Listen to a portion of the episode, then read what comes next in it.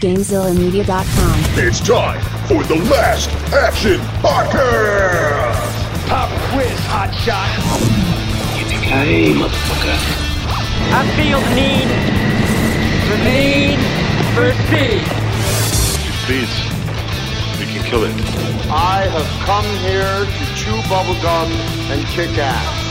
And I'm all out of bubblegum. Come with me if you want to live.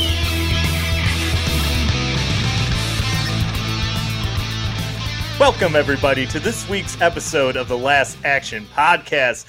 I am Hovercraft Joe, and I am joined, as always, by LPJ. Hello, it's me, L- LPJ. You were so confused because you're used to introing the show, you didn't know how to respond. I, I get it. I'm off. I'm a little Uh, off. And also with us uh, is the Sphinx. The Sphinx is here tonight. What's going on, Hovercraft Joe? Uh, not much. So, we are introducing tonight the first of a couple theme months we have planned for the summer uh, for you Last Action podcast fans. This one is probably one that's been on, on the cusp. You know, a lot of these movies you should have done for a while. We are entering video game movie month, and we couldn't have video game movie month without having a few members of the Legend of Retro here. We are temporarily putting aside our feud with the Legend of Retro to welcome them to our show. Craig WK, Xander, welcome to the Last Action Podcast. How do you have a feud with a show that is dead? Uh, how do you not listen to our show and find out? What you fight with is a corpse. Long story short, we talked about Hudson Hawk, found out there was a Hudson Hawk NES game that you guys didn't cover. So now we want you guys to come out of retirement for one episode and talk about the Hudson Hawk NES game. That's all. Me, me and Xander will get right, right friggin' on that. Look, clearly, Look, clearly just as- for you guys, the day that Xander and Craig graced this podcast was the most important day for you. But for us, it's Tuesday. There it is. There it is. It's already started. This is what we're gonna have to look forward to. Listen, you can Um, you can assign the episode to Glitch and Chops if you want. Can I do that? Yeah, you can totally do that. Why didn't I think of that? Yeah, there's Yeah, four of you. Come on. That's a good way to spit in the face of our fans. Hey, we've been gone for about a year, but here's a glitch and chops episode, guys. um, well, anyways, uh, what better way to kick off video game movie month than with a cinematic classic that we somehow have avoid we somehow have avoided covering all this time, which is surprising given LPJ's love of JCVD. We are here to talk about the 1994 film Street Fighter. which I can't help but laugh when I say the title of it. Um, this movie is released uh, December 23rd, 1994. So, Christmas movie, which uh, I was surprised about. I- Almost almost a literal right. Christmas movie. I think, well, Jean Claude Van Damme was supplying his own snow on set, I heard. So. yes, he Oh, was. Yeah, ten thousand dollars a week of it. I, I hate to, to jump in this early, but that can't be right. I saw this movie in theaters on my birthday, and my birthday's in July. Well, Are you sure you let me, pulled up the right date? Were you in Let Japan? Because I know Japan had a different release I was at date. I was at the Quo Vadis in Westland. It might Did you use? It might still were be- You it might still some be of in theaters. JCVD snow. No way, man! I got a I got a, a trading card that I still have uh, for going to see it in theaters as it was released. I could have swore it was a July Uh, it still says right here on uh, Google, the old Google and Wikipedia say release date December 23rd, 1994. That is fascinating. USA. I mean, I mean, if you want me to spoil one of the taglines, it says the fight to save the world begins 12 23 94 Wow. yeah, no, man. I I re- I distinctly recall going to the theater on my on my birthday, July thirtieth, in the summertime. Maybe- obviously, Maybe your parents are maybe your parents arranged a special screening of Street Fighter. maybe they had a special christmas in july showing of the movie no. Xander, uh, do you know the the the the child children's books about the uh, family of bears? To you, is it Berenstain or Bern uh, or Bernstein? I can't read. Craig. You know this. You might be from a different dimension. You mean Berenstain or Berenstein? Right. What did I say? Uh, it doesn't matter. Wow, we've somehow gotten very far off track and very early into this episode. Welcome to Street Fighter, Joe. This movie sucked. Um, so that's a Wait, good, there was good- actually straight fighting going on in this movie because I didn't fucking see any. There almost That- was a bunch, but then Guile kept driving into buildings. Well, uh, that's as good a reason as any to kick off our kind of uh, history of this movie. I'll go first. Um, I always knew this movie was a thing. Somehow I had gone through my entire life without ever seeing it. Um, and then Oh, I watched sorry. it. then I watched it for the podcast. I bought it for the podcast. I now own this movie. Um, and I, have no one to blame for myself. This video game month with movie month was my idea. So I mean, I don't, and I feel like this is one of the movies I told LPJ was non-negotiable. So it's my own fault. Uh, I own it now, and now I can say that I've seen it and I watched it. Uh, and that is it. What about you, Sphinx? Uh, I was a huge fan of the video game, uh, particularly the second one. Uh, I had it on the Sega Genesis. Was it- anybody a fan of the first one? No, you never hear about a the Street first one. Fighter. no, no, we do not. Uh, and so obviously when when the movie came out, like I remember the trailer with Raul Julia, you know, game over and all that bullshit. Uh, and we didn't see it in the theater, but I definitely remember I forced my parents to rent it for me, and we watched it. And I never saw it again until about twenty minutes ago. Uh, what about you, uh, Xander? Well, I clearly went in the summer of 1994 at the Quo Vadis and saw it before anybody else as a special birthday treat.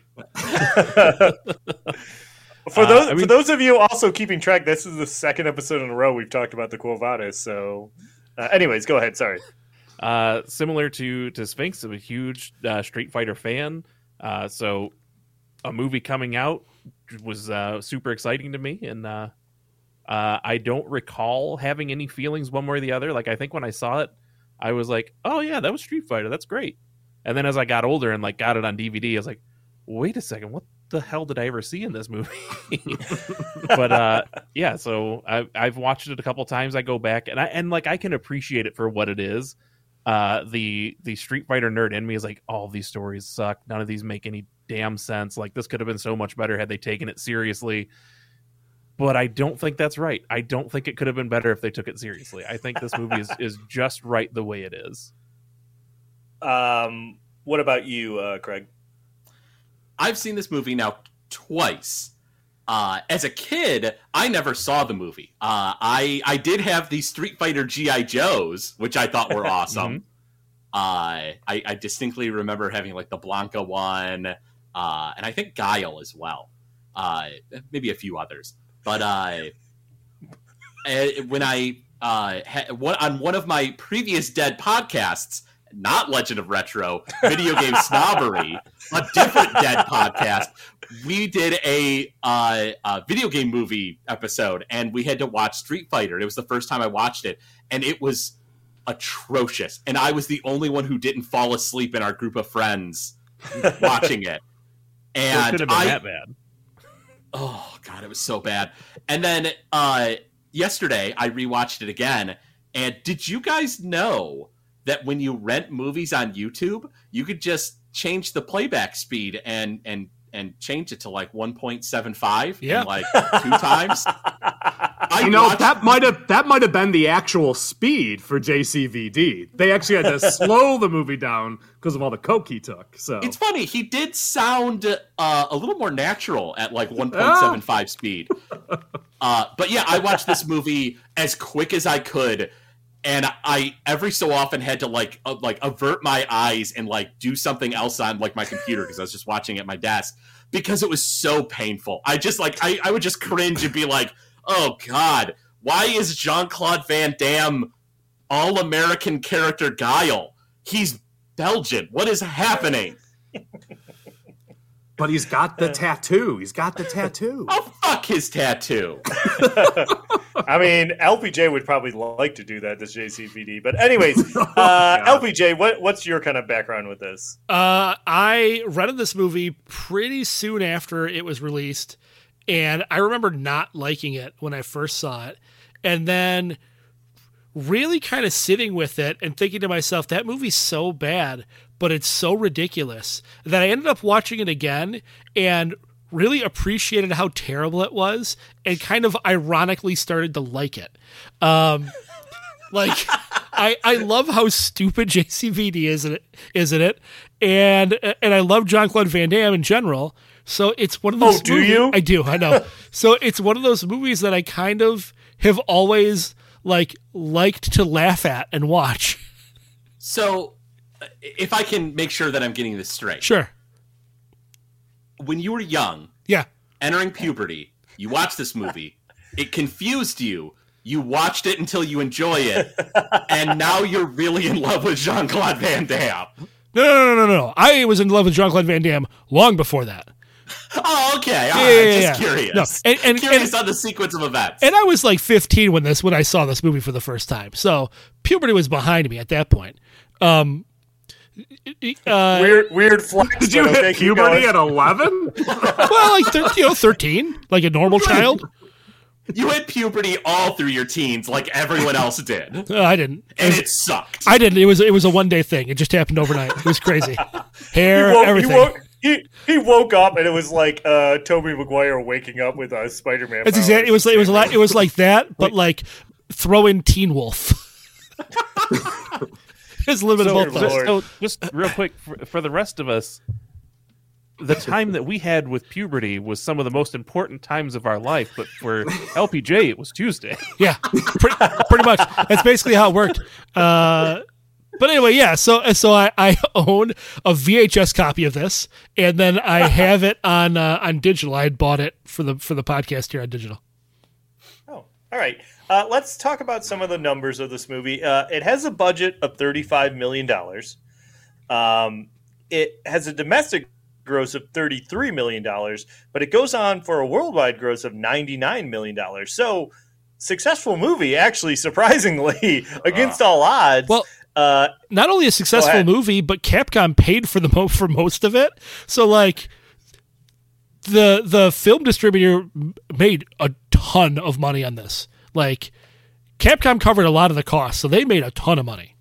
There are a lot of moments in the movie where you see the name Capcom. Oh yeah. on like like barrels and crates and stuff. Like I mean, Capcom essentially made this into a giant commercial for themselves, and like you know, eh, mission accomplished. That's what it is. Yep. And this, this is what I've been looking forward to talking about. I'm so glad Sphinx is here to talk about this. Uh, the Rotten Tomatoes of this movie. So, this movie, terrible, terrible, terrible movie. The Rotten Tomatoes is 12%, 3% higher than Beverly Hills Cop 3. No. so, ac- according no to the according way. to according to the critics, this is a better movie than uh, Beverly Hills Cop 3, which came out the same year. Came out the same year. Um, and then the audience score on this is 20%. So that probably seems about right. Now, the top I did see. It's just real quick. I did see that you know the weekend it came out, it was competing with two juggernauts. Uh, coming out the same day was the Santa Claus and Forrest Gump. So just imagine being at that movie theater, even though Xander was there in July. But I was imagine gonna the say, rest of us. I was gonna, I was gonna say weird. I didn't know those movies came out in July, but Well, they must have been having this weird Christmas in July thing to have Santa Claus. Like I really want to dig into the mystery of how Xander saw this movie now. Like it And what's is crazy is normally I've got such like a fucking steel trap thing for dates and events in my life that I thought for sure I was right, but apparently uh, I'm just crazy on this one. Maybe Well- the rest of us are crazy and Xander's right. I mean, I, I maybe, but we, you know, we looked it up. I mean, not that the internet is I know I looked it up but too. I thought maybe there would be some weird thing, and I even looked up the VHS release date, which was November of '95. so I have no idea why the hell I thought I saw this movie on my Maybe birthday. is it That's- possible? Maybe you Is it- saw it is like it possible? July of '95. Is it possible that you saw like Mortal Kombat on your birthday no, and got confused your fighting game movies? no, I didn't see. I didn't see the. Uh, I didn't see Mortal Kombat in theaters. Is it possible that your family doesn't love you enough to celebrate your birthday on your birthday? They had to celebrate it like on Jesus' birthday or something? Mm, no, it doesn't sound right. Okay. Well, well, anyway, my dad's a pretty pretty giant piece of shit, but he's not. my dad was more the type of I'm going to celebrate birthday, and instead, you know, not celebrate my birthday uh, instead of uh, you know tricking me and trying to do it in December. That's fair. Um, okay, so top grossing movies of 1994. Uh, we have number one, Forrest Gump. Number two, The Lion King. And number three, a movie we have covered on the podcast, True Lies. This movie, Street Fighter, comes in 42nd in the domestic box office. Other movies we have covered on the podcast from 1994 are number eight, Speed. Number 24, uh, Sphinx's favorite, The Crow. Uh, number 31, Time Cop. And number 34, the aforementioned Beverly Hills Cop 3. Which, by the way, uh, LPJ, if we do uh, Second Chance Movie Month, which we talked about last week, I think The Crow is one that we should revisit because I didn't get to be on that episode and I would like to talk about that movie. So, I'll tell you what, Uh, right now, for the year 1994, The Crow is no longer the worst movie that I've watched. You're right. It's Beverly Hills Cop Yeah. three. nope, it's not that one either. Um, since, since okay. we've already established that Craig and I don't listen to uh, to imposters, did you? I'm assuming you guys covered Beverly Hills Cop three, and Sphinx is the only one that liked it.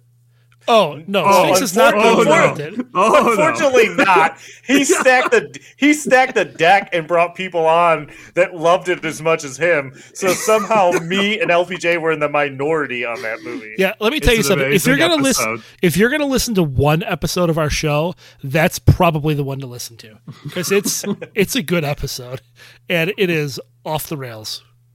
Well, then, for the record, I would like to, to say Beverly Hill Cop 3 was the first one that I saw of the trilogy, and I actually really enjoyed it. Oh, saw- welcome to the party. Well, then this episode's saw for you. Al. He saw it in July at the Quo Vadis. okay, let's let's talk about the cast of this movie. Um, obviously, Jean Claude Van Damme is starring as Colonel Guile. Uh, Raul Julia, uh, in his last performance, widely known, widely talked about, he was like dying of cancer while filming this movie. His last performance, and I will say, potentially the best thing about this movie is Raul Julia as Bison, right? Mm-hmm. He Yeah. he does a really maybe not like an amazing job capturing like the the like the the the true M Bison Vega, whatever you want to call him, character from the arcade game. But he is such a fun performance and seems to be really enjoying himself. And apparently, like he was super excited to take this role because like his kids were into video games, and this was kind of like a way that he could bond with them.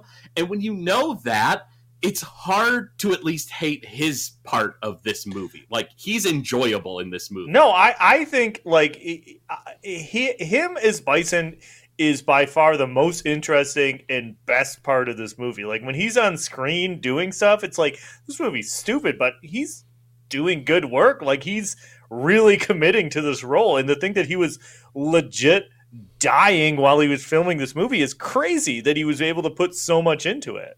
Yeah, definitely making lemonade out of lemons uh, was his role in this film. Um, so other people, uh, Ming Na Wen, uh, Chun Li, uh, Kylie Minogue plays Cammy. Uh, that's all I got. Uh, LPJ, our resident character actor expert. Do you have anyone else in this movie? I mean, there's like two billion people in this Yeah, movie. I mean, there's a lot of character actors in it. Wes Studi is in this. He's plays Sagat. He's in Last of the Mohicans. Um, there's uh, the, the like the the stunt coordinator Simon Callow. Simon Callow's in this. The stunt coordinator, it's he's not a Simon Cowell of American uh, Idol fame is in this. I yeah. didn't He said this is where he started. Uh, no, um, the fight coordinator, uh, Benny Urquidez, he's a he's like a super famous. He's he's called Benny the Jet. He's a super famous martial artist, and fight coordinator throughout Hollywood. So, like pre Is that, ninety, is that is that who Elton John wrote the song about? it is.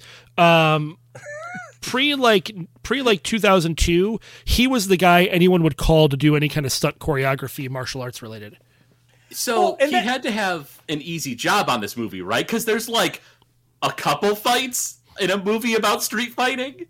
Well, and that and that's the thing that's Yeah. like kind of crazy, and we'll we'll get into it when we talk about the director. But like the pedigree behind this movie is not bad. Like you're talking about the stunt coordinator, and like we'll get into the director, but it's not like that's it's crazy that such a bad product was made with like the people behind this movie.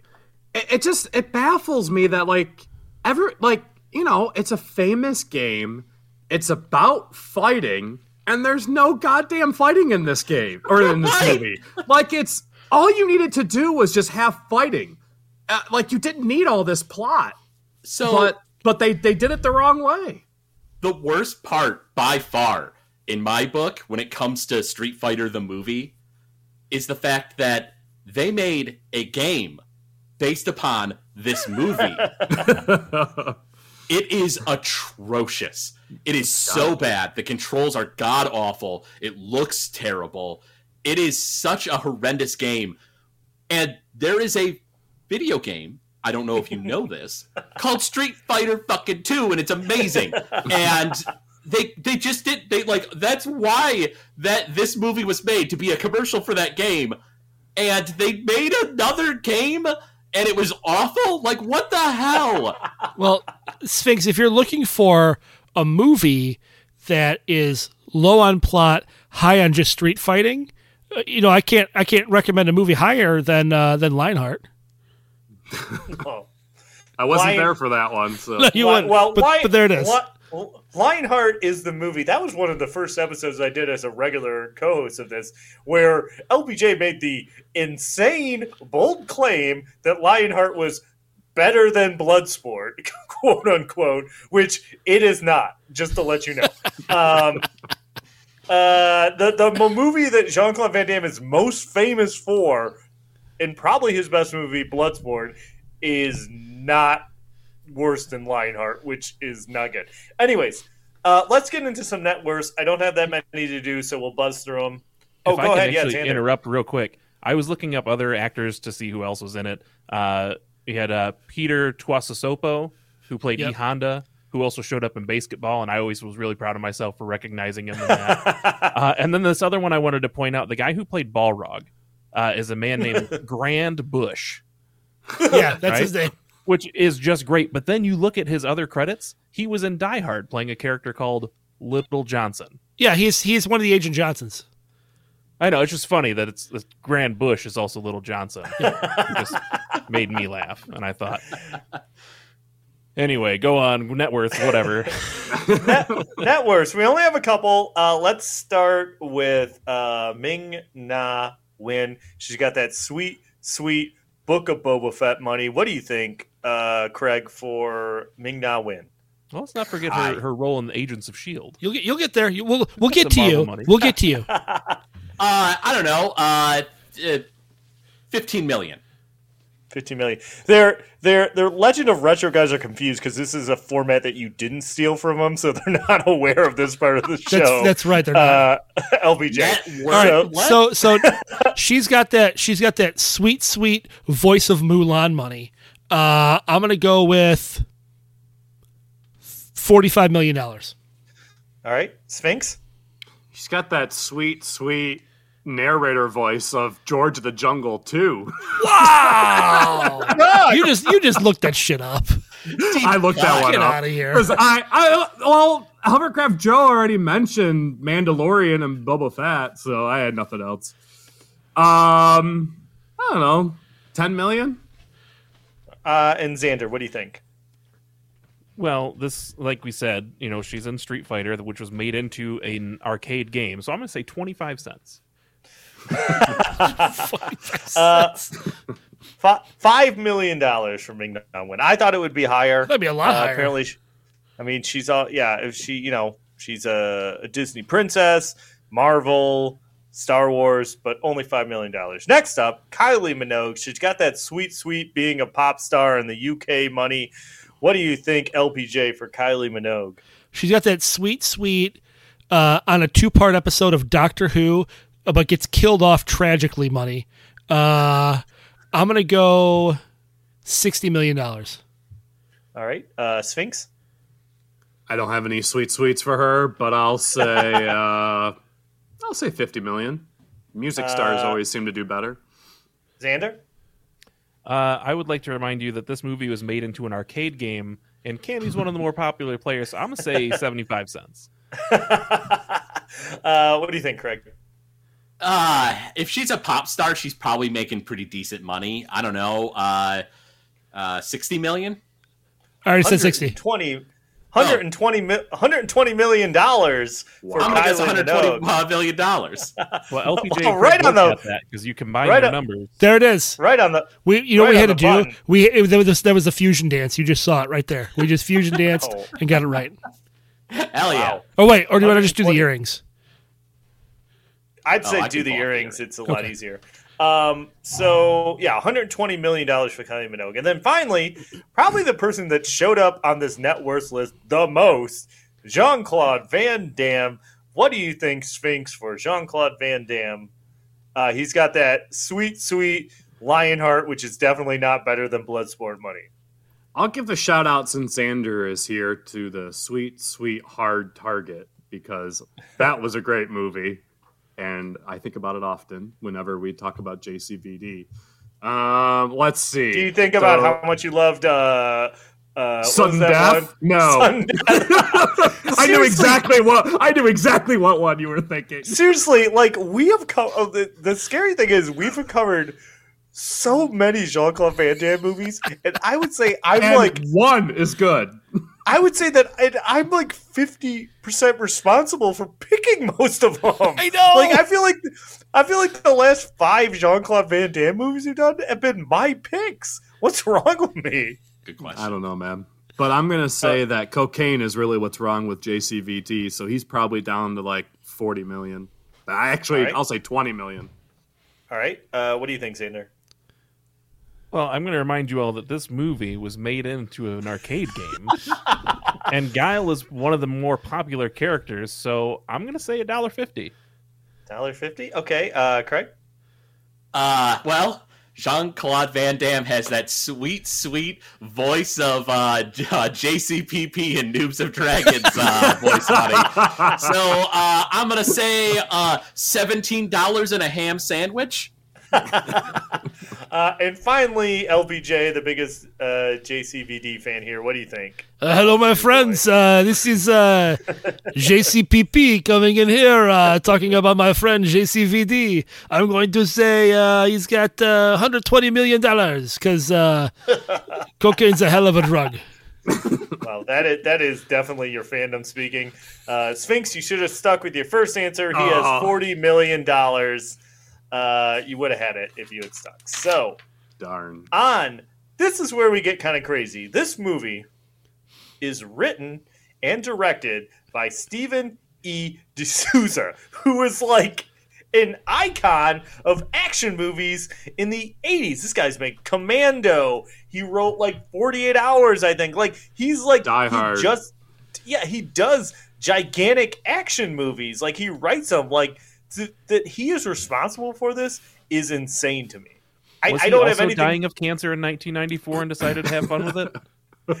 no, I don't think so. LPJ, can you do you have anything about how this movie ended up in Stephen E. D'Souza's hands, or do you, I mean, is there any any kind of background at all?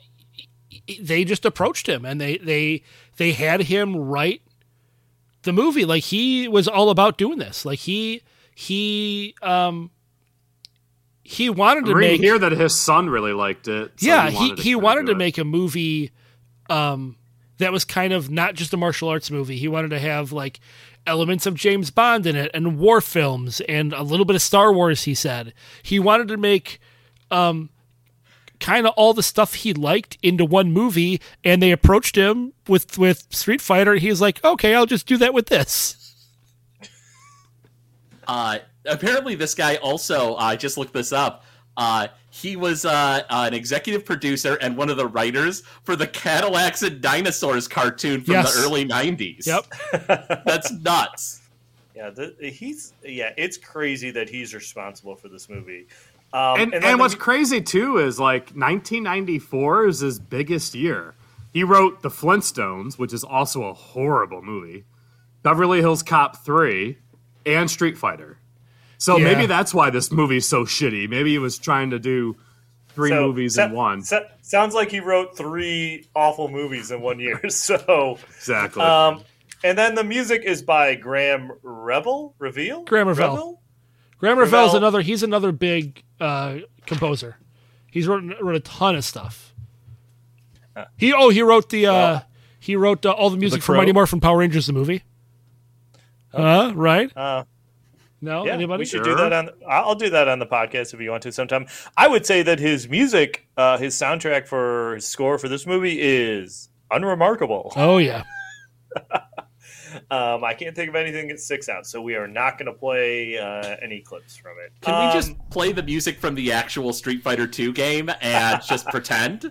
It's not a bad idea. Guile's theme goes with everything. Maybe uh, maybe before the uh, podcast ends, we'll all do our favorite uh, like shouting of a special move from Street Fighter. Uh, you know, just you know, actually, you know what? If you just want to do it at some random point in the episode, just feel free to yell it out. So. Um, I'm just gonna embarrass myself real quick and say that as a kid, I always thought Guile's name was Goalie. So I just want to bring that up real quick. Goalie? Goalie. Ah, you're stupid, Sphinx. I I don't know. His don't know why brain I was- thought that. Little Sphinx's brain was rotted from watching R-rated movies when he was five years old. Yeah, with, exactly. with his parents. That's right. Oh, During the even year O in of there. this movie.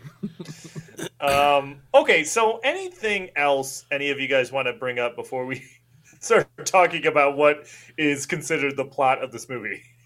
Uh, yeah, uh, I'd like to bring up a very important point, and that Okay. is Tatsumaki Senpukyaku. I'll bring That was the up move. that That was the Van- move, guys. I don't know if you caught that or not. I'll bring up Wait, that. Wait, wait, what move is that? That's the It's hurricane. the uh, Hurricane hurricane, kick. kick. that Ryu and uh, Ken did. Oh, yeah. you might yeah, you yeah. might not remember it because in the game it sounded like I was That's true. say, It yeah. does sound like that in the that's game. when he jumps up and he's spinning around kicking. All right. Yeah. You also might not remember it because none of it's in this fucking movie. that could be too.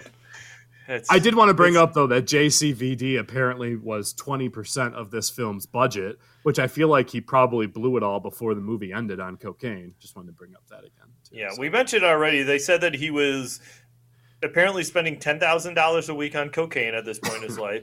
He apparently had a affair with Kylie Minogue while they were filming the movie. Like, Everybody hated him on the set. He had huge substance abuse, a huge ego. Uh, Like- he would hide himself in his hotel room and work out. Would only come out at the moment he had to shoot. Yeah, sounds like he was a real, real L- fun guy to be LPJ, with. LPJ, defend your boy. No, I can't. I can't for this. I cannot defend him for this one. Um, I will say this: on the flip side, Raul Julia was like the perfect actor in this.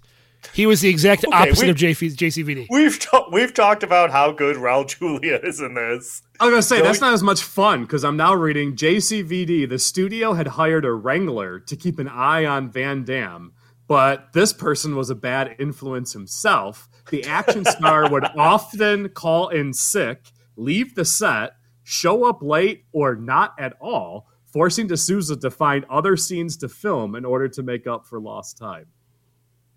Uh, and isn't it true that he uh, passed on being uh, Johnny Cage in Mortal Kombat to do this movie? Right? Yes, that is correct. Huh. How about that? Uh, okay. So, anything else you want to mention before we start talking about the quote unquote plot of Let's Street Fighter? let's just get the plot over with. Yep, let's roll. okay. Okay. So this movie, the whole movie set in the fictional country of Shadaloo. Um, we're introduced with a news report about the crisis in Shadaloo. There's like a civil war going on. Uh, immediately, we're introduced to all the day jobs of the Street Fighters. Uh, Chun Li is a reporter covering this. Uh, General M. Bison, Raul Julia, is like, I don't know, uh, trying to take over Shadaloo and then the world. I'm kind of confused about his uh, uh, uh, overall plan.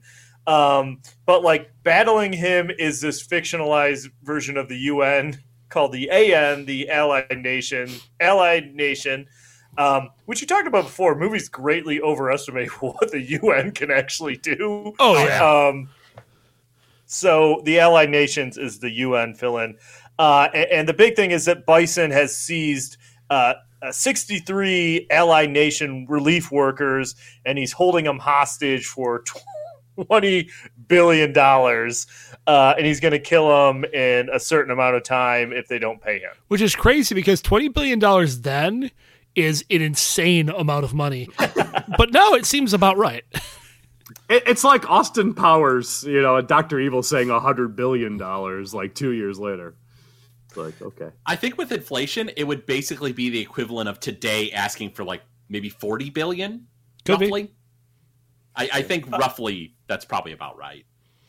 Uh, and we're also introduced the, and I think right off the bat, that's the, the problem with this movie is that they're not like, we're gonna, you know, like we're making a Street Fighter movie. We're gonna put some of the Street Fighter, like we're gonna put every Street Fighter in this movie because they're like, oh, E Honda, she drives the news van, or he drives the news van for Chung Li. Balrog, he's the cameraman. It's like they cram in so like too many characters, right? It's also weird that Balrog, the boxer, is typically in the games, he's one of the like last boss characters. So he should have probably been one of the right hand men of Shadaloo, but instead it's DJ is one of the right hand men. And Yeah. he's typically I would view as more of a good guy character. I don't know. It's it's weird. Yeah, it was weird how they switched him up like that.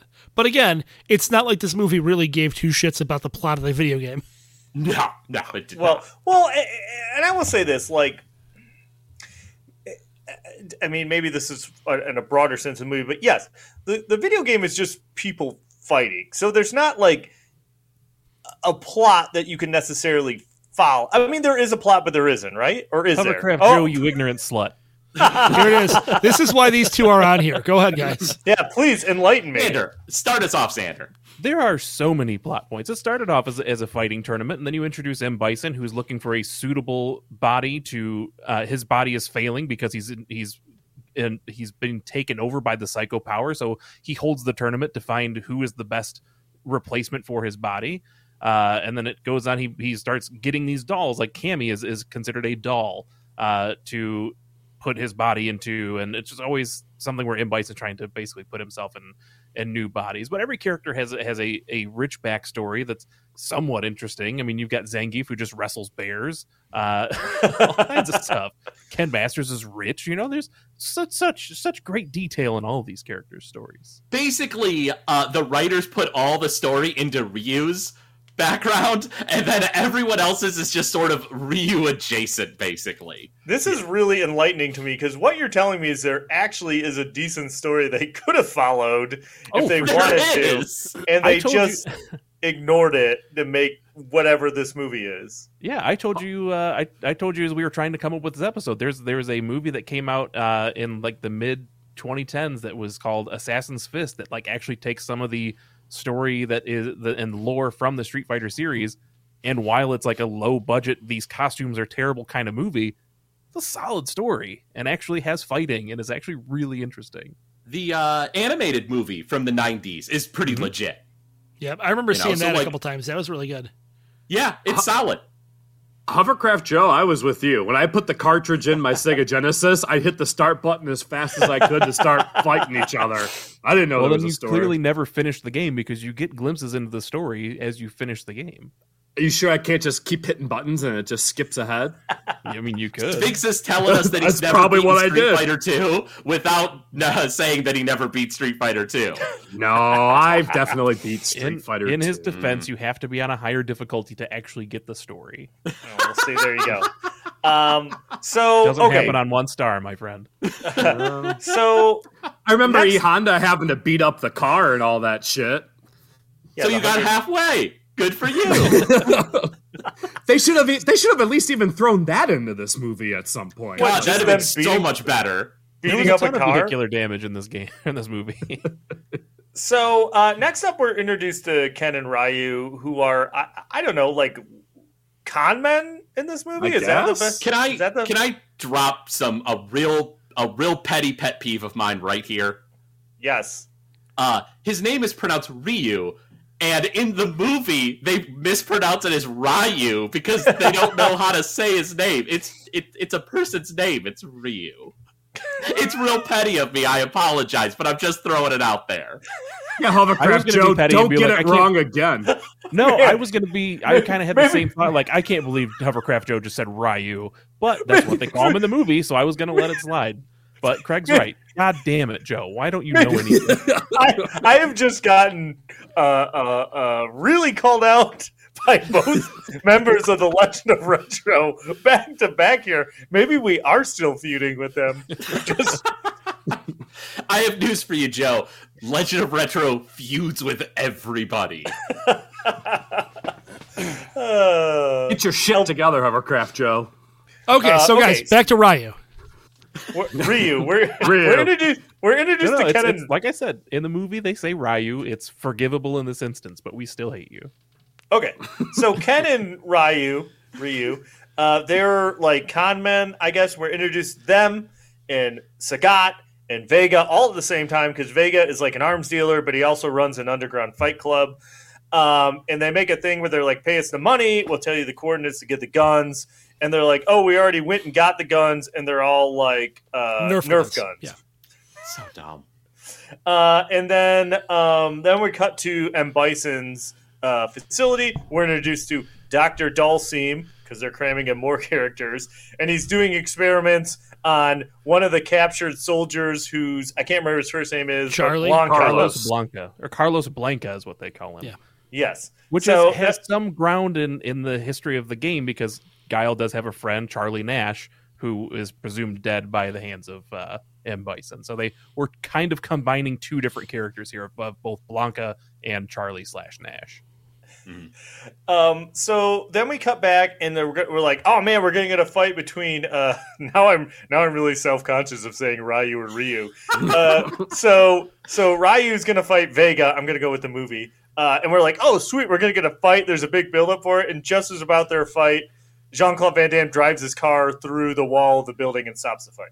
Well, actually, I also want to setup call is out an and, under- and say that uh, Vega is actually supposed to be Balrog. So if you could just learn your Street Fighter characters' names, that would be great. It's a whole thing. It's a whole thing, Joe. You don't even understand.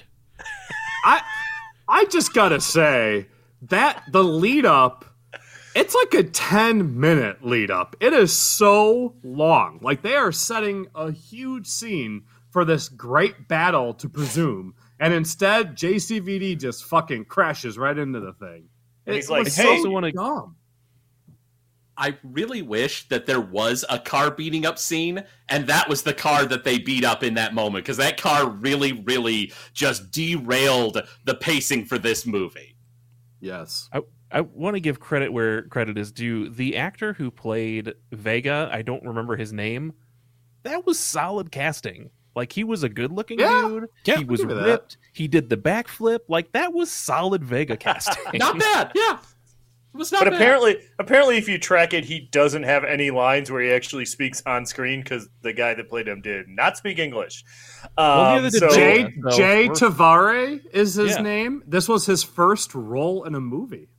Oh, well, I mean, Look. Jean Claude Van Damme barely speaks English, so, you know, it's fine. oh, look at LPJ. He's fuming. I uh, Um, speak okay. the English uh, perfectly fine, my friend. So, Hey, real so- quick, real quick, because we got the Legend of Retro guys on here. So this actor that plays Vega, he is in Red Dead Redemption, and he's in Metal Gear, Metal Gear Solid Five: The Phantom Pain. He's the code talker.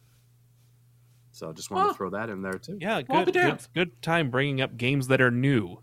You, idiot. Yeah, Legend of Retro We're Dum not the Dum. Legend of Current. Uh, okay, Your show's so any- over, so fuck off.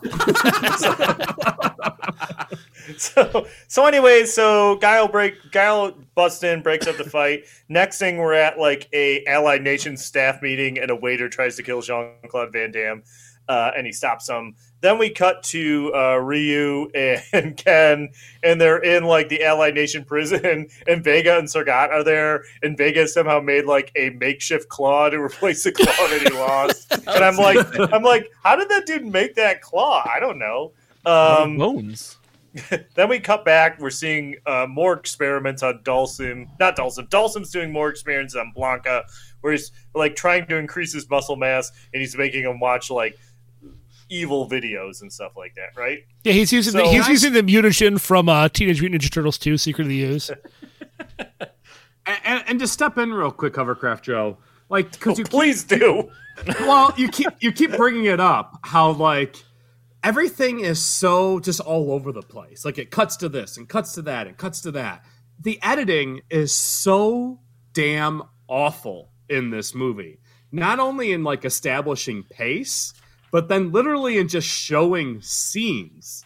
The editing is so so bad. Well, throughout when you movie. have 17 characters you have to focus on, it's a little tough. I know. I I thought that maybe it was my imagination because I was watching it like 1.75 times speed. But I'm glad that you said that because yeah, I even noticed. Uh, you know, I was just like, oh, maybe it's because I'm watching it on fast mode. It's just disorienting. It's so bizarre. All right, let's try and motor, motor through a little bit more of this. I am not through page one of my notes. Um, so, anyways, so like Ken and Ryu, they like break out of prison and they take Sagat and Vega with them. Uh, and it's but it's part of a bigger plan by Jean Claude Van Damme. He recruits them to work for him. But like Ken fake kills Jean Claude Van Damme on the way out to kind of like get in with Sagat. Um, and then they cut to Bison, and he's trying to build this place called Bisonopolis. And I'm like, is this like a mall or like a, a housing development? It's very unclear what Bisonopolis is. But then he's kind of like, well, first I'm going to take over Shadaloo, but then I'm going to take over the world. Again, his whole plan is suspect to me. I wrote Um, down that Bisonopolis is a food court. That's what I was going. It with. has a food court. It has a food court. Oh, it sure. has a food court. So I, And I, I mean, it- that his plan might not make sense, but he's just so damn charismatic. You can't help but go along with his plan. Yep. Right, I, I would have worked. I would have joined him. like So- I love that we have this villain who's like bent on world domination, but he's still concerned about the location of the food court and his eventual headquarters. Like that's Well- so cool for this character. And then I have a big problem with this next scene. So Chung Li is like, ah, I'm going to see what's going on. She's sneaking around like the headquarters of the AN. She goes down to the morgue where Jean Claude Van Damme is apparently dead.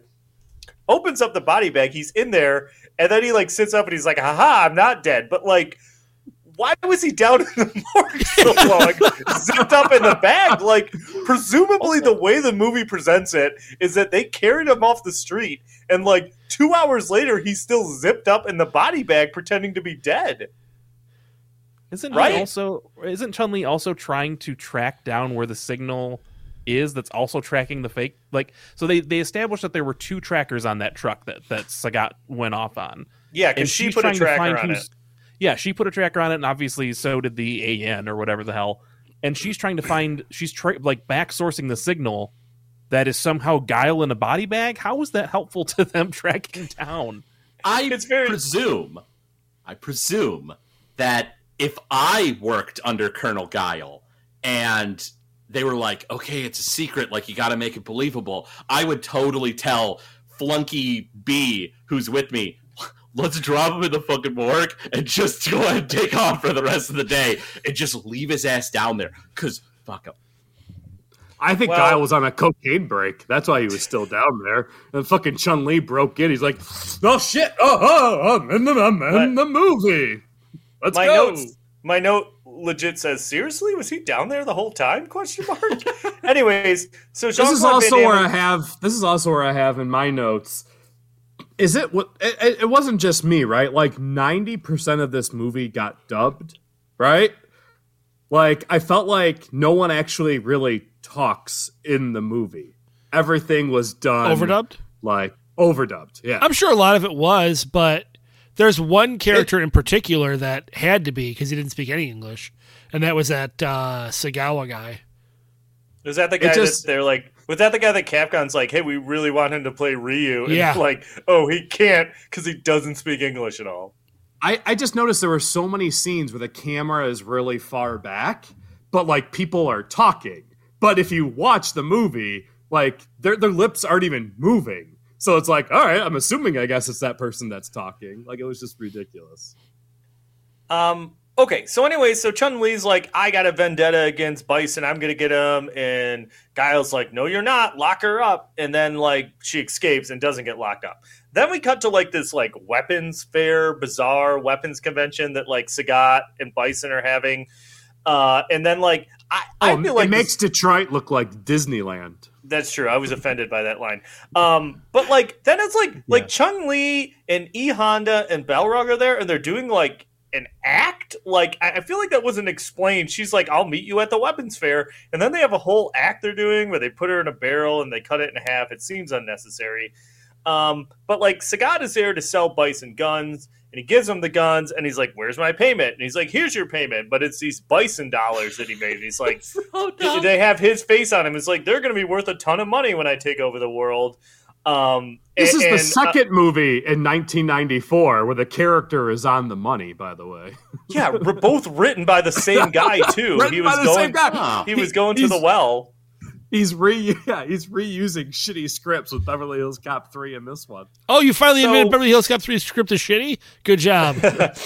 So There's progress. Sagat is angry. Sagat is angry about the money. There's a big standoff. Meanwhile, Ryu and Ken are like captured by Chung Li a- and her crew because they're like, we don't want you messing with things. Um, a- a- and then I get really confused because Chung Li and her crew, they're like, haha, we're gonna blow you guys up. And they send like a really slow moving truck full of explosives to like blow them up. yes. But they like seemingly obviously get out of the way before it blows up. But then like cut to like What the next cut to the next scene and they're all captured by Bison, but we don't see that happen. They're not even around them, they're just captured and it's not explained how they got caught. What what the fuck is the point of this entire Arms Bazaar scene? Like like what did this do to the movie? It did nothing. Well, there could have been a potential fight with the truck, but they didn't put that in like they should have. It's another vehicle that they should have had a street fight with. I You think are the, damn right. the the crime bazaar or whatever the hell you guys are calling it was Chun Li's chance to get in and take out Bison. Right. I, I thought this was going to be the first episode of Last Action Podcast where I wasn't going to defend the plot of the movie that's bad, but I was Well, wrong because But why was why was her plan to take him out to send a slow moving truck full of explosives toward the tent and tell give them a heads up on the video that it was happening beforehand? She's like on that video, she's like, "Aha! I'm gonna kill you guys!" And then the truck is like slowly moving, giving them all time to get away.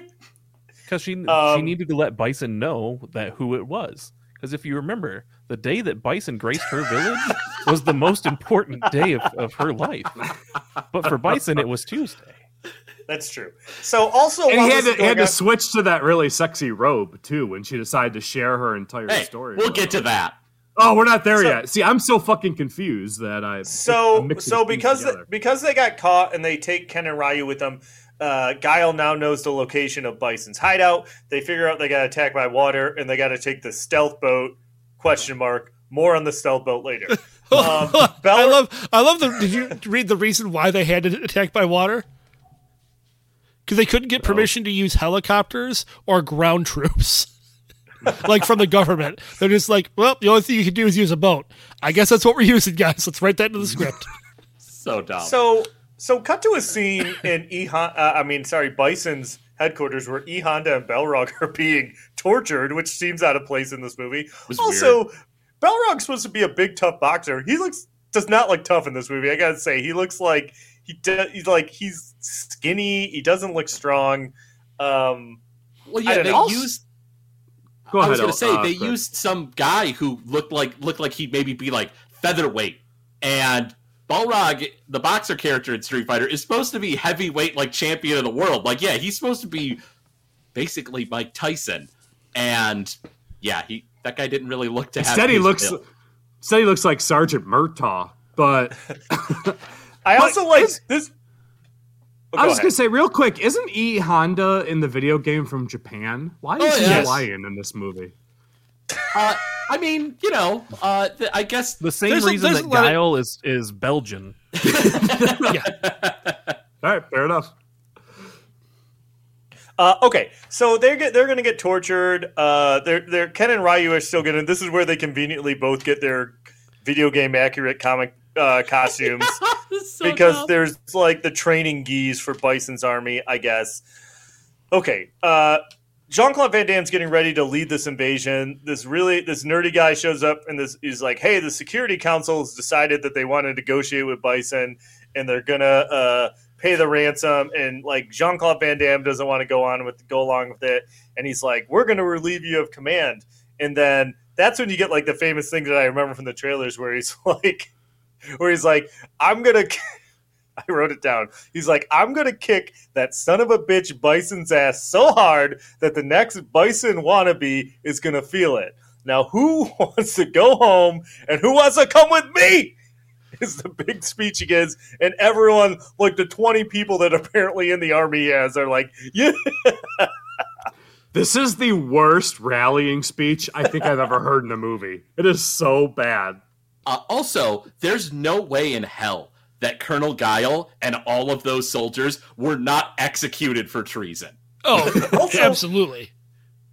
Also, I like the fact that I don't know if you guys caught this, but they get in the stealth boat. Why does the stealth boat have Colonel Guile's name on the side of it? Did any of you catch that? Stupid. No. There is no there is no military vehicle that has an officer's name on it like it's custom. Because Unless it's military fucking General C. Patton. military soldiers are just expendable. With, There's no well, way. with the exception of with the exception of fighter planes, those have the name of the I pilot mean- on it. The reason I would imagine why is because it's a stealth vehicle. Who's gonna fucking see it? Who cares if his name is? Hold on, hold on. That's a good call. Why? The bigger question is, why does he have a home movie in there that he puts in a VCR and plays? so bad. and he awkwardly watched it in front of his crew, who were just like, "What is with this creepy home movie? What is happening?" Did you also catch the woman that was just holding her shoe for some reason? Anyone else catch that scene too? Weird. I did not. But yeah, you're right. While they're driving to the battle, he just puts in a video of his buddy Charlie and just watches like a home movie in the boat.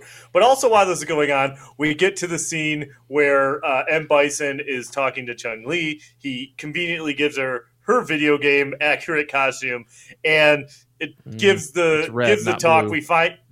Sorry, we find. Damn it, Hovercraft Joe, get your shit together. We, I we had find such the high back. hopes for you, Joe. I know. I'm really, I'm really a catastrophe. Um, so we learned the background that he was responsible for Chun Li's uh, father's death, and that's when we Joe. get. Joe, quick question. Uh, what day of the week did that happen on? If I, if actually, if I may, Yeah, of course. uh, he he tells us what day it was. He tells Chun Li after this long story. For you, the day Bison graced your village was the most important day in your life, but for me, it was Tuesday. Raul Julia absolutely killing it. By the way, I love that the scene he changes out of his costume into like a smoking jacket and like puts on like a casual of like his hat and stuff and makes some drinks. He's and there's like Hugh stir Hefner. sticks. Yeah. So, so I want I want to take a quick break and ask you guys if you could have one piece of movie memorabilia, regardless of cost, like you just get to have it just by speaking it into existence that you have it. What would it be? Of any movie of all time, what would it be? Because for me, it's that fucking Napoleon picture of M. Bison on a horse that's in the back. I would uh. kill to have that in my office. That is It's is pretty great, actually, cool- yeah. I almost bought this on Blu-ray when it was released a year ago because the back of it was that, and I thought it was a postcard that I could frame and hang up somewhere. Turns out That- it was just that's the a- back of the steelbook. That's like when the Tush told us LPJ had a chance to buy uh, Dolph Lundgren's ear necklace Yes! from uh, Universal Soldier, and he didn't buy it. Um, okay, so where were we at? Dear Lord, Doesn't matter. So- It was it was Tuesday. yeah, it was Tuesday. So So back to more of Dr. Dhalsim, and he decides because Dhalsim's a good guy in this, he's going to change Blanka's programming to happy program instead of mean programming. Then we come back to the stealth boat. I just have a note that says, "Man, the stealth boat sucks," right? Because it gets caught immediately. Oh yeah, um, and you could see the wake in the water. Shouldn't like- shouldn't have written a name on the side of it. Was the problem? um, and then like Bison has that floating platform uh, that he's on, and I, I, you guys, good thing you here. I've said, why does Bison have a floating platform? Is that from the game? Question mark. Does he have? A, uh, a- yeah, it is. It's from um, uh, uh, Super Mario Land Three or Super Mario Land.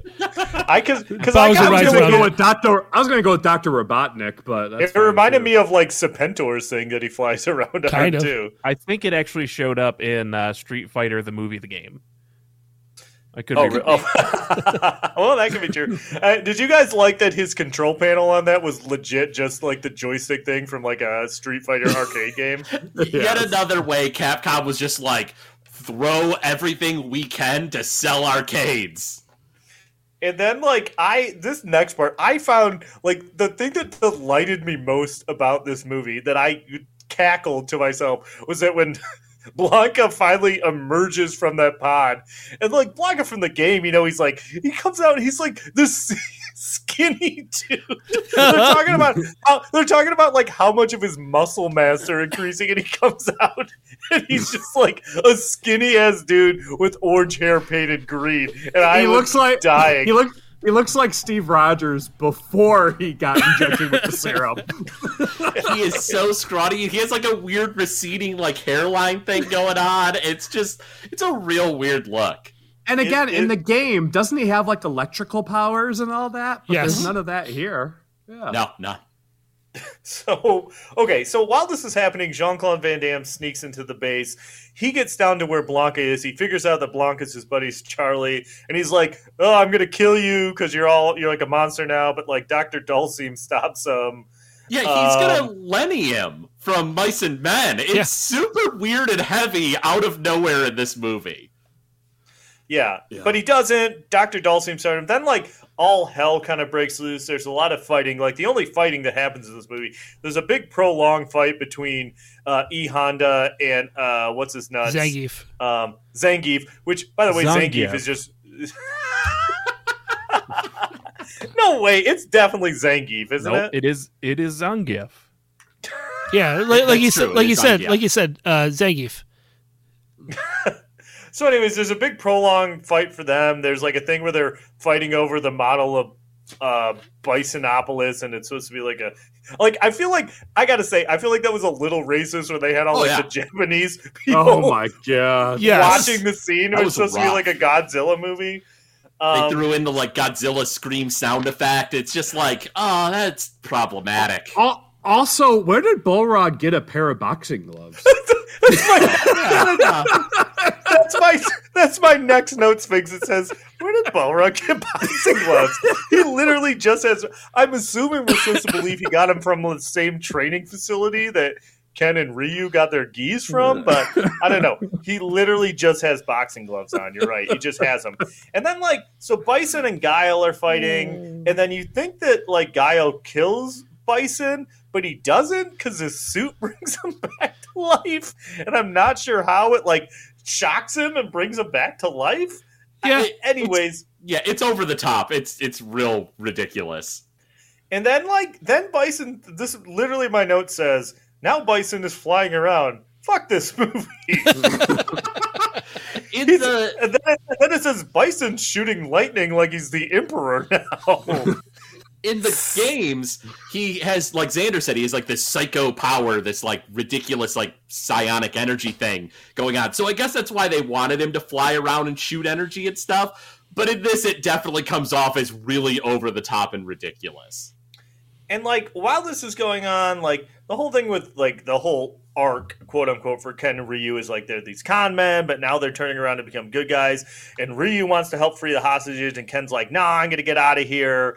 And like he like sees magically on a monitor that Ryu's like in this ambush with Sagat and Vega, so he decides to go help him, and they fight them. Meanwhile, like we haven't talked about DJ at all. DJ is the communications expert, quote unquote, for Bison, and he's if he didn't catch, he's definitely Jamaican. That he made that very clear in this, and he's like, "I'm going to get out of here and steal some money." That's also going on while this final scene Can, is happening. can I also bring up that, like, as Hovercraft Joe's been describing kind of the climax here, like, you keep talking about fighting scenes and fighting scenes and fighting scenes, but every single one of these fights is horrifically choreographed. Like, they're not exciting fights at all. And I, I had read that, you know, Raul Julia, because he was battling such illnesses, like they really had to limit like his motion and whatnot. But it just like JCVD, like if he's not being if he's not doing like a roundhouse kick, he's just getting his ass kicked by a stunt double of Raul Julia. Like none of these know- fights are entertaining at all. And you know what I kept? You know what I kept? I was like, "Where's the Sonic Boom?" That's right. That's his move. Uh, I got, work, I got that. Hovercraft Joe. Flashback at the very least. I got that right. Um, so yeah, he's shooting lightning. He's flying around, and then like I don't even know. I don't have an articulated note. I think Jean Claude Van Damme kicks him into a TV screen and he dies. Right? like is It that flash kicks him. Yeah, it, Okay. it's like the big flash kick flip without the energy. Okay, and he kicks him into the TV screen and he dies. Uh, also, uh, the Russian dude Zangief. How am I? How am I supposed to? Zangief. Zangief. Uh, he decides he's going to be a good guy, and everyone's cool with it um, because hi- because his whole thing is that he's dumb, I guess, and he didn't know he was a bad guy. That's actually Um, a fairly legitimate like that. They could have actually gotten that from the game series. That's not too far off. I am pleasure to know you. Call me Zangief. and then um, then they cut to like maybe I missed this. And then they cut to like uh, Blanka and Doctor Dhalsim again, and t- Doctor Dhalsim's hair's gone, and I'm like, I get that's the character in the video game, but how did he lose his hair? I know he got the chemicals dropped on him, so they're like, hey, when we make the sequel, he'll have like Mister Fantastic powers and shoot fire, but like. He has hair, and then the next time they show him, all his hair is gone, and I was confused about that. It Yeah, he- happened when Balrog grabbed the boxing gloves. That's actually what Balrog's boxing gloves were. Was his hair. he made him he made him out of his hair. Okay. Um, and then like the base blows up and everyone thinks uh, Guile is dead, but he's not dead. And Uh, they're so everyone- sad that Guile is dead. And I was wondering how many of those people actually ever met Guile? A few, but they didn't even like him to begin with. It's true. I mean, Well- realistically, a lot of those guys saw Guile die the first time, and he wasn't actually dead, so they probably were like, "Yeah, right." so they think he's dead. He's not. Everyone's happy. They all jump up and do like their poses from when they win fights uh, in the in the video game. And we finally made it to the end of this movie, but not if you're fortunate enough to sit through the credits all the way to the end. Post credit tease- scene. Yeah, you- Oh, I scene. did. I did not They- watch that. Neither did the I. post credit scene. A lot of a lot of people are like, "Ooh, the post credit scene." Iron Man 2008. That's really when it took off. No, Street Fighter 1994. You make it all the way to the end. You see the destruction in Bison's base. You hear the computer talking about how some solar panels are still online, and then you see Bison's fist punch through the rubble, and oh man, Bison's still alive. Um, and that's the end. But yeah, you had to sit through all, not even like a mid credit. You had to get all the way to the very end of the credits to see that. So basically, probably nobody in the theater saw it No. unless you knew it was it. So they were really thinking there could be a sequel. And surprised, I mean, based on it making $99 million worldwide, I'm kind of surprised they didn't make some kind of sequel to this. Well, Too- actually- I wonder if like- it's well. They, uh, uh, Raul Julia died of a Craft Joe. Yeah, Well, I don't know who they, who they could have gotten to replace that performance. Well, Nobody. There was a sequel in development for it, um, and uh, it had been kicked around quite a bit. Van Damme was going to come back potentially, possibly Dolph Lundgren, um, and it never just kind of got off the ground. But it, it, it had always been kicked around. Different scripts had been written, but it never really came to anything. Did I So see that they tried? Oh, go ahead. I was gonna say, clearly, you guys, uh, and this shows how long it's been since I've listened to this imposter show. You guys don't drop the uh, the pop quiz hot shots anymore, huh? We don't. I lost the ability to do that when we went Zoom. Oh, fair enough. Um, well, here's here's one of the 16 characters that would have been available to use. There was only one that wasn't. Do you guys know who it was? In Uh, this entire movie, there was one of the 16 Street Fighter 2 characters that uh, show up. f- uh, what's his name? Fang. Um, no. Uh, Well, uh, Fang I- was Street Fighter 5. That came out way, way later. But yes, I guess arguably you're correct. Uh, I I'm gonna say I don't know. oh wait, of of Street Fighter Two characters. Yeah, so Street Yes. Fighter 2 characters. Because they included they included DJ, they included Cammy, and T Hawk is even in here. Yeah, So yeah, they, they had everybody except for the yeah, except for they, the they had one him remaining casually character. put on that like the Native American thing, and they're like, "Why are you putting that on?" He's like, "I put it on when I go into battle." Like, oh, okay. That's Um, problematic. They also refer to Yes. him by name as T Hawk. Yeah, I don't know. What's happening? I don't know who it would be. Craig's got it on the tip of his tongue. I'm sure. Oh, I already know the answer. I'm just I'm just waiting because I- I, don't want to be a spoil sport. No, I don't know. Please go ahead. It's uh, Uh, Fei Long. Yeah, Fei Long. Uh, Fei Long. and the, uh, apparently he apparently Fei Long will never show up in the Street Fighter series again because of his likeness to uh, Bruce Lee. Huh. Interesting. Yeah, I heard the uh, Bruce Lee estate is not too keen on uh, Capcom using his likeness, and they've just they they didn't feel like it was respectful, so they uh, turned him down. So he's not in Street Fighter anymore.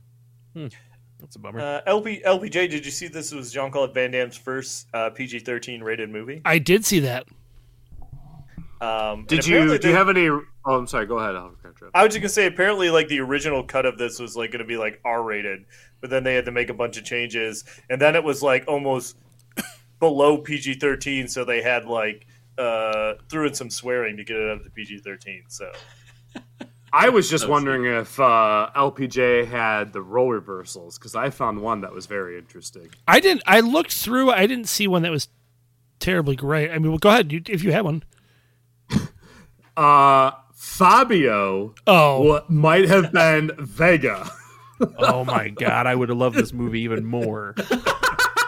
Oh yeah, uh, Xander is the same thing with Fabio that uh, LPJ has with uh, Jean Claude Van Damme. It's true, man. Fabio's a dreamboat. I'll fight Man. anybody who says otherwise. Did you did you see that they said that uh, Stephen E. D'Souza deferred his salary to help pay for the cast of this movie? Dear Lord, bad decision, Steven Stephen E. D'Souza. Um, but uh, all right. Um, anybody have anything else specifically they want to mention before we get to our uh, ratings of this movie? I mean, I think we've hit it pretty hard. I really enjoyed uh, the the cramming in of all the extra characters and like how they were not at all resembling their video game counterparts. So much to the fact that every time someone was introduced, they had to say, "Hey, Balrog, do you have this?" Yes, Honda, I do. Like, It's it's true. yeah, that's like I think very I had, apparent. I think I had a note like my fifth or sixth note for this was like, man, they are really cramming in everybody into this movie. The, the only thing I want to throw out there is like there's Street Fighter the animated movie and there's Street Fighter 2 V, an entire anime series. Like those are both pretty legit and they're way goddamn better than this shit show. What about Yeah. the one that was like the Legend of Chun Li or whatever that they made? Uh, Oh, that was- oh, you mean the one where Taboo from Black Eyed Peas plays Vega? I read that they said that they tried to get uh, Jean Claude Van Damme to come back and play Guile in that movie, but he uh, ultimately did not do it. Yeah, Uh, Craig The had, had mentioned Street Fighter 2V. If you want to like see some of the characters in on in what I consider to be some of the the most true versions of themselves from the from the lore of the video games, Street Fighter 2V is is is cheesy as all get out. Oh, it's but goofy, it's yeah. it's super it's it's so cool to see them like actually kind of take the stuff seriously and see uh just like a good representation of these characters. And i would also again throw in a plug for street fighter assassin's fist. It it was on uh machinima i think a long time ago. It used to be free on youtube and i think you can still find it free on youtube but it's like dubbed and all of the japanese is not subbed for some reason. But uh, if you can track that down, actually a solid um, Street Fighter movie. And uh, the last thing, since I've not yet done it yet, uh, would be Super Final Atomica Burster. that, was, that was intense. I knew it would be a uh, Zangief move. Um, all right, let's uh, Let's let's, rate get this into thing. our ratings. Hold, hold on, I want to bring up. Okay, go ahead. I I I just want to give Xander more shit about the multiverse that he saw this movie in because apparently December twenty third is Guile's birthday. Which is the same day the movie came out. I love how you say that like you knew it before you looked it up, asshole. oh, it's Kyle's birthday. Like, and I some- also, and I'm I not can done see the glow of your Some pe- computer on your face right now. We know Some that people you just looked celebrate this. Jesus' birthday. In the Sphinx household, they celebrate Giles' birthday. Correct. And there is an additional tagline that says, This Christmas, shop early. The streets won't be safe. Except they Okay, will, 'cause let's rate this each other. thing. Here we go. Let's say it. I'm gonna rate the thing. Let's let's start the music. That's what we're calling it. Okay, machine gun sound effect is done. Who wants to go first? Uh, one of our guests, uh, Xander, Craig, do you want to go first? Craig does. Uh, I do want to go first. Uh, this movie is a one machine gun out of five, but Raul Julia it makes it a two. It functionally doubles the machine guns, but it's still a really, really horrible movie. Um, I'll go next quick. This this is like a zero machine gun movie, and Raul Julia. zero? You could if you wanted to. Raul Julia's performance bumps it up to one machine gun. I'm going to give it one machine gun. It's bad. It, it, it- could have been something better. I- I don't know how Stephen E. D'Souza made such a terrible movie. Not basically nothing besides Raul Julia in this movie is good or entertaining. So one machine gun from me. Uh, maybe watch it to get a few laughs, but other than that, steer clear. What about you? I'll go next. Oh, Unless Xander wants to. I'll be real quick. Sonic Boom! This movie sucks ass. 0.5 machine guns. uh, all right, Xander. For you, Oh the day you had to rate this movie was zero to one machine gun. For me, it was a five. I love, like the Raul Julia performance alone makes it a five for me. Wait, that's it? You're sticking at five machine I'm sticking at five because of uh, because of how charismatic this M Bison was, and that Napoleon painting in the background.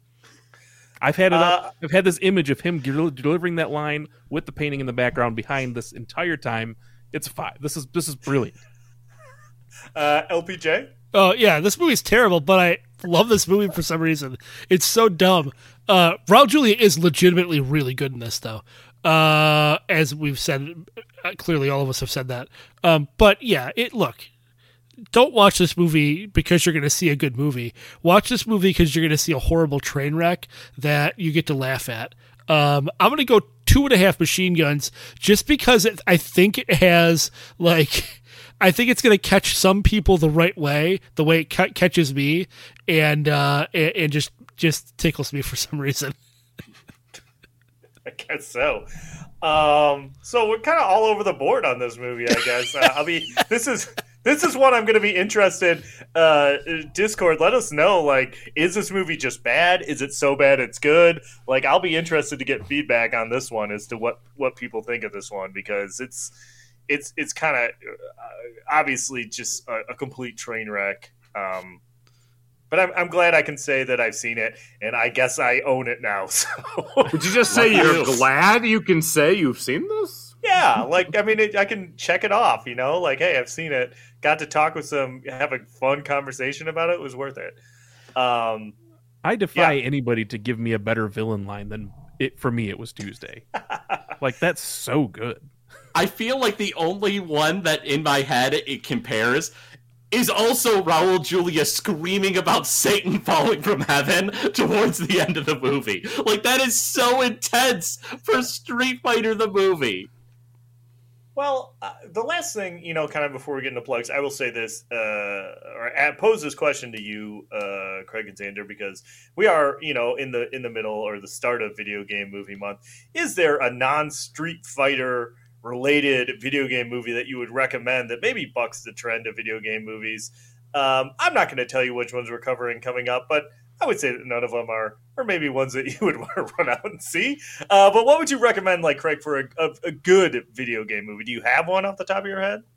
Are, video game action movie. Is there such a thing as good video game movies? Well, so that- many of that- them are so bad.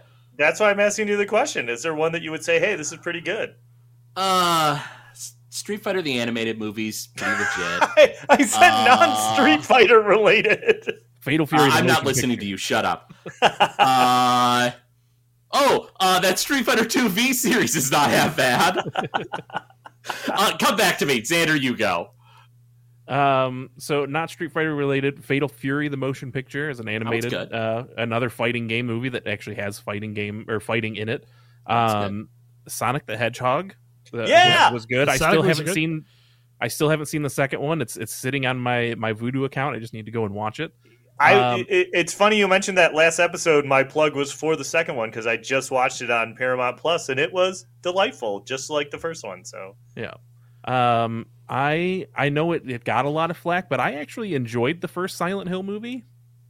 Uh, I thought it was it was creepy, and I also had the the uh, added bonus of going to see that movie at midnight and coming out and there was fog everywhere, so it scared the shit out of me as I was leaving the theater, which just kind of was was pretty great. Um, Street Fighter, Assassin's Fist, but you said no Street Fighter. Uh, Oh, uh, a little show called uh, the Super Mario Brothers Super Show. all right, well, so there's some things to oh, check House out. of the Dead Ugh. Is not a good movie, but I just wanted to say it because, man, just just wanted to get it out there. Uh, all right. Uh, What do you guys want to plug? Anything you want to plug? You want to plug your old dead show? Uh, I mean, I have uh, a lot of dead podcasts I can plug. uh, video game snobbery, Noiseland Arcade, Legend of Retro, Noobs and Dragons, soon to be Last Action Podcast. Craig's the king of dead podcasts, guys. I am. Everything I touch dies. Well, I would love to plug in my fight stick and play some Street Fighter right now. So I'm going to do that. Uh, right. And I I just want to plug our ongoing feud with the Legend of Retro. Um, This All we're one-sided asking- feud. all we're asking is for you guys to come out of retirement, cover the Hudson Hawk NES video game, and that's it. You can take our time slot for a week. I mean, me and LPJ and Sphinx don't want to be on the episode, but you have promised to put it out, right, LPJ? You'll Yeah, edit it. I'll quote I'll do whatever you need me to do. Joe, for you guys, us covering Hudson Hawk is going to be the most important moment of your show's existence. But for Xander and I, that's just a goddamn Tuesday. and if I record it, it better be released on a Tuesday. Uh, I'll make it Sphinx, happen. anything, Sphinx, anything you want to plug? No. He's like, I want to plug. He's like, I want to plug everyone's mouth so this episode will be over. All right. Well, in that case, thanks for being here, guys. Uh, check us out on GameZillaMedia.com. You can check out their podcast, you know, the carcass of their podcast, uh, anywhere podcast carcasses are available. and and uh, yeah, thanks for being here. And, and we'll see you. We'll see you again later in the month. You know, for When other the episodes. legend continues. oh wait, that show's over. no, the legend is not continuing, unfortunately. Yeah, who knows who might else might show up during video game action movie month? You never know. You never know who might show up. Teaser. Okay. I think people probably know. But Yeah, I, I think they can guess based on this episode. Anyway, Shut up, Sphinx. this episode of the Last Action Podcast has been terminated. but Way to be back. On Tuesday. yeah.